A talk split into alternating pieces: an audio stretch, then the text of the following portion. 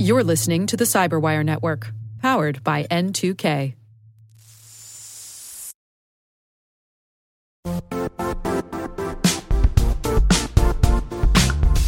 The IT world used to be simpler.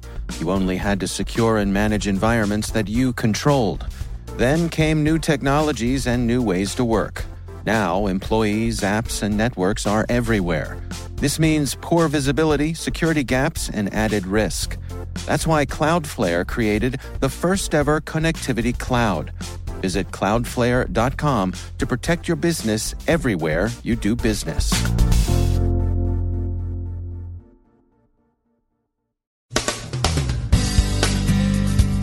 In 2017's last Patch Tuesday has come and gone. Android gamers beware of malware serving classic games. Cryptocurrency speculative fever is still rising. Not even DDoS or overtaxed exchanges put a damper on it. More unwelcomed miners are using the unwary and unwitting to pull Monero out of streaming video services. Ransomware extortionists are finding Bitcoin prices sometimes rise too fast for comfort. False hitman spam. A Russian hacking defendant in Russia says Putin made him do it. And there's some guilty pleas in the Mirai case.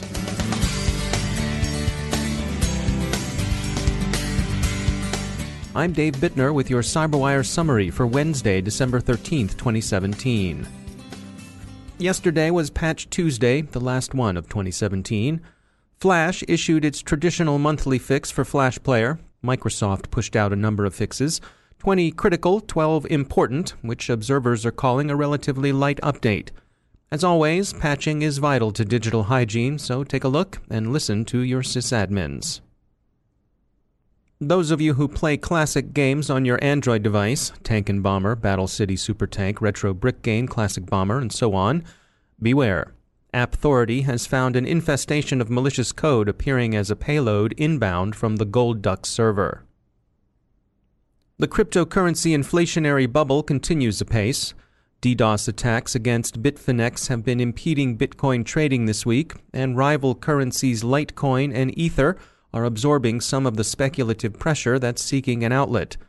The Ethereum trading exchange Coinbase may also be under denial of service attack, or it may just be clogged by traders. It's difficult to tell. Coinbase's CEO Brian Armstrong warned speculators not to expect to be able to trade on Coinbase during busy periods. And indeed, it appears that heavy usage is what's bogging down the site. It's a popular service. The Coinbase app has recently been among the top free downloads available online.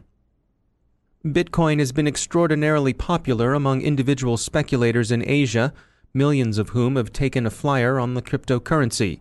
South Korea has displaced Japan and China as what the Wall Street Journal calls the latest hotspot. Some deny that this is a classic bubble, but it certainly looks like one. Most observers think a correction is inevitable. It would seem to be on the grounds of the high electrical power consumption being drawn by Bitcoin miners and other panners for crypto gold, and not a few of them think that correction is likelier to be a hard than a soft landing. When ordinary people without the resources to follow or perhaps even understand a market jump into speculation, and when they're wagering their savings on the promise of big returns, well, as Ars Technica writer Timothy B. Lee notes, the current wave of speculators is less sophisticated than those that drove earlier Bitcoin booms in 2011 and 2013. As Lee puts it, quote, the market is starting to feel like the final month of the dot-com boom, where people started getting tech stock tips from their taxi drivers, end quote.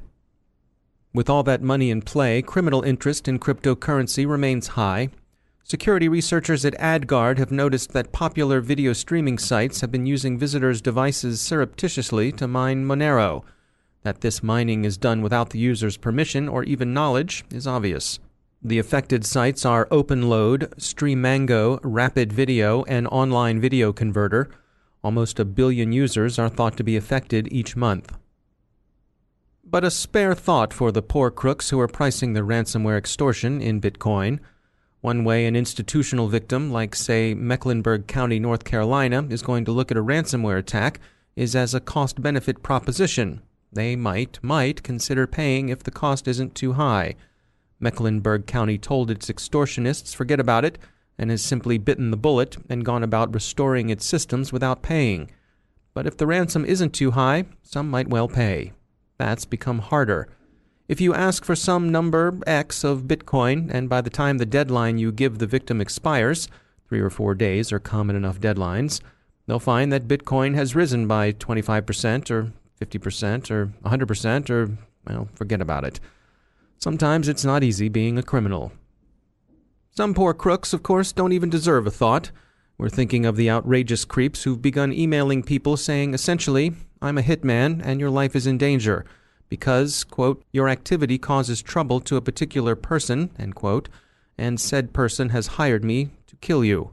But because of the sender's sincere concern for the recipient's life, he'll cancel the contract and tell who ordered you whacked if you pay him 0.5 Bitcoin. So, if you get such an email, don't worry, don't pay, mark it as junk, and move on.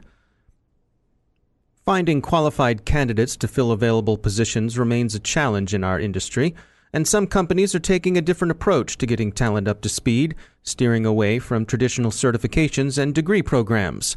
Point3 Security is one of those companies, and they think they've found a better way to prepare the next generation of cybersecurity professionals. Evan Dornbush is founder of Point3. Well, I think when we train for cybersecurity positions or we teach cybersecurity, we're emphasizing the wrong thing. In America, you have this Victorian-era style teaching model, rows and rows of students memorizing things from, canned PowerPoints, canned lectures, multiple choice tests.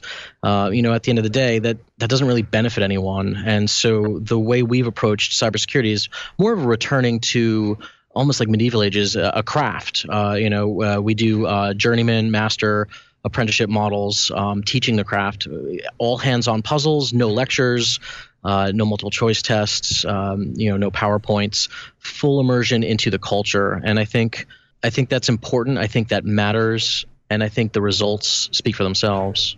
I think there's a certain amount, particularly from the hiring side of things, there's a certain amount of sort of gatekeeping that goes on with certifications and college degrees and so forth for people to even get by a certain level of being considered for jobs. You have to have things that can be checked off on checkboxes.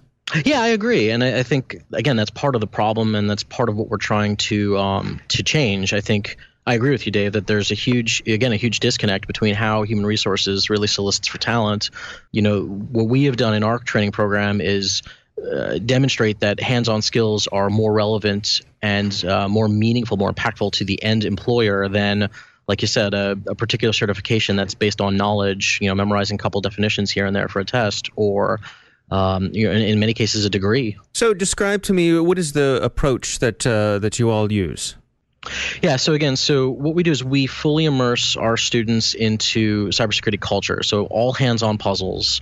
We run students through things like buffer overflows using ALSR defeats and depth defeats, vulnerability research, exploit development, reverse engineering, malware analysis. Again, these are the niche skills that I think historically, going back to your gatekeeper comment, Dave, I think there's a conventional wisdom that you have to start, answering the phone in customer support and then proceed to help desk and then proceed to sysadmin and then become a programmer and then become a cybersecurity person.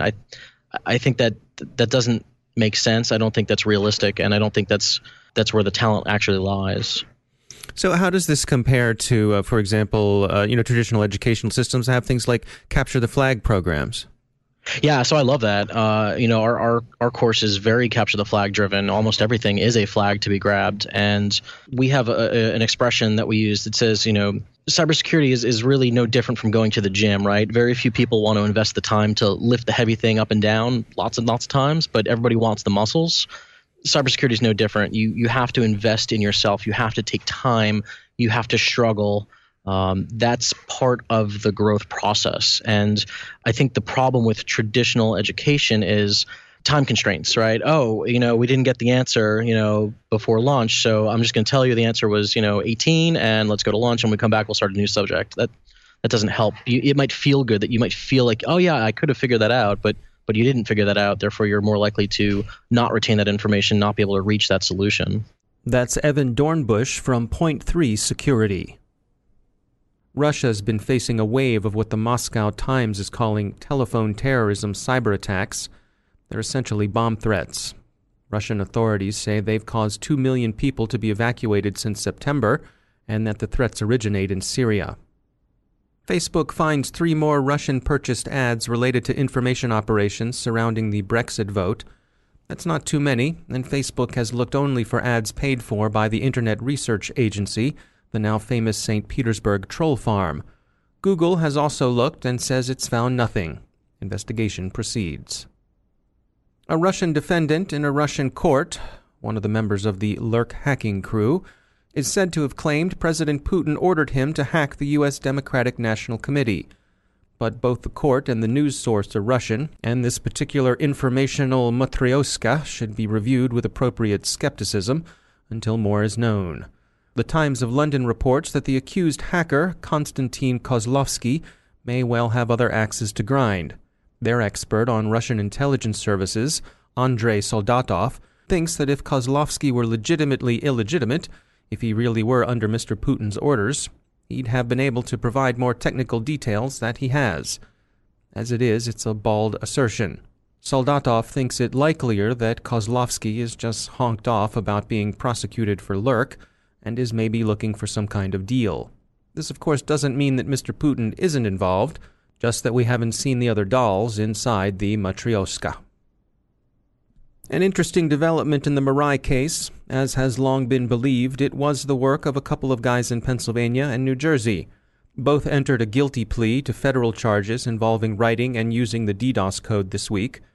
The knuckleheads in question, Mr. Paras Jha, 21, of Fanwood, New Jersey, and Mr. Josiah White, 20, of Washington, Pennsylvania, are co-founders of ProTraf Solutions, LLC, specializing in DDoS mitigation.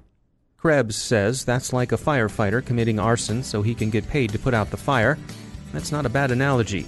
Mr. Jha, at least, has also copped a guilty plea to New Jersey state charges. What are they teaching these kids at Rutgers these days?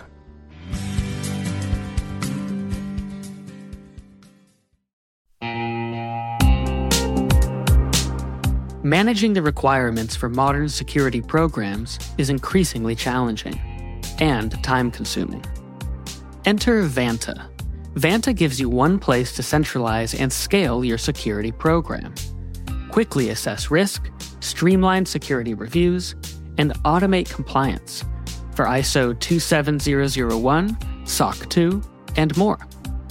You can leverage Vanta's market-leading trust management platform to unify risk management and secure the trust of your customers.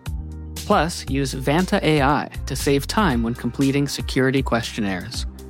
CyberWire daily listeners can get $1,000 off by going to vanta.com/cyber. That's vanta.com/cyber.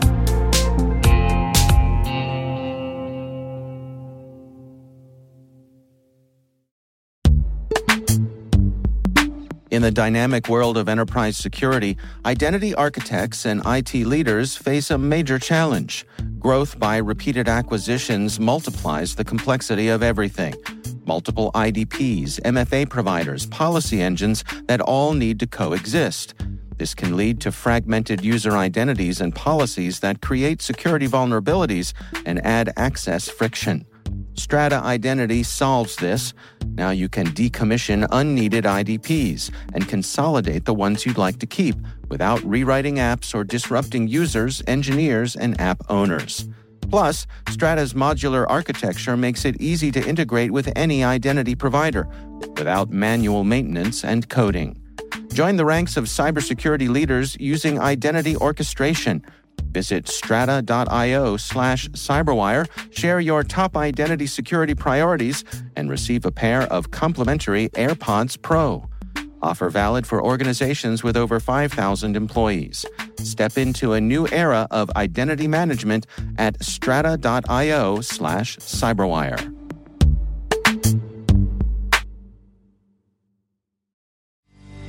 And I'm pleased to be joined once again by Robert M. Lee. He's the CEO at Dragos. Robert, welcome back. We've been going through some of the risk factors when it comes to different ICS categories, and today I wanted to touch on water, an important one. Absolutely. So water, of course, when we talk about any industry, it's always good to note that there are some very, very small players, and there's also some very considerable size players in that community as well. So I'll try not to treat it as if it's just one homogeneous industry to start off with. But when most people think of water resources, they're thinking of water distribution and wastewater treatment. Basically, how do I get water and how do I keep it clean? There's a lot more to it than that, but that's usually comes to the forefront of folks' minds. And in those environments, there's historically been a very good safety culture, especially when you start dealing with things like chlorine and other chemicals, to make sure that they test even outside of any sort of cyber mechanisms. So there's, you know, there's one wastewater treatment facility I was in recently. They have a routine schedule 24/7 where multiple people are actually testing samples of the water and making sure that there's not an overloading of chemicals or anything like that. So even if a hacker got on and dumped chlorine into the tanks, they would notice. So that's the good side. The bad side is water industry by far is one of the least invested into industries. And there's a lot of reasons for this. I don't mean by their own community. Again, I don't want to downplay the work that's been done there. But when you think of the infrastructures that get national attention and grant money and the security industry going after their budgets and all of the research, you're usually thinking about electric systems, maybe manufacturing, but water isn't one of those ones that generally comes to the forefront. At least not for a lot of those players. They may talk about it, but they don't have the staff. I mean, in many water facilities, there might be an IT guy who's supposed to do IT as well as security, and he mows the lawn on Fridays, right? It's like very, very resource sort of tapped. For that reason, and the lack of complexity in the water systems compared to many other systems, there are some particularly damaging scenarios that you could think about. So as an example, when I try to balance the nuance and try to balance sort of how attacks would occur, there's usually three variables that I measure or think about. One is the complexity of the overall system. So where the electric power grid, you have redundant lines, you have redundant routes, you have substation in Baltimore is different than substation in DC, let alone different parts of the country, right? There's interconnects, there's a lot of complexity in that system. And you can even measure sort of the security investment is adding to that complexity for the adversary. The second one is like, what do you actually want to achieve? The impact. Is the impact you want to have a disruption for an hour? Is it you want to have, you know, potentially physical destruction to lead to disruption for a week? And then the third one is really that scale. Like, am I talking about one site? Am I talking about all across the United States? So when we look at water, it's still a complex system, and the control system environments are still fantastic, but it's not as complex as an electric grid or one of the larger infrastructures. So the ability for an attacker to go in and identify and learn an environment and do something malicious to it is not as significant a bar as we'd want. So we do have to add complexity to that challenge for them by investing in the right security to address the right threat landscape. That being said, there is also sort of the hilarious reality that there's a lot of tribal knowledge that occurs on how certain plants are run and operated. And sometimes if you just follow the spec and you follow the engineering guide, you design an attack off that, it's actually not what's fully implemented. And that can lead to unintended complexity for the adversary, which means they might do something expecting an outcome and not achieve that outcome at all. So in short, when I think of the industries that I wish was able to have more investment into it, water is at the top of the list for me in terms of needing some attention. Also understand what those unique water sort of targeting threats look like, because we're not doing a lot of discovery there. But as always, I try to balance it with the fact that, yes, we do have really good engineers and talent, but I would say we are becoming more interconnected. We're becoming more homogeneous in nature, and the natural complexity of the problem that benefits defenders is not so substantial in water to lean on. So we definitely got to do more. All right. Robert M. Lee, thanks for joining us.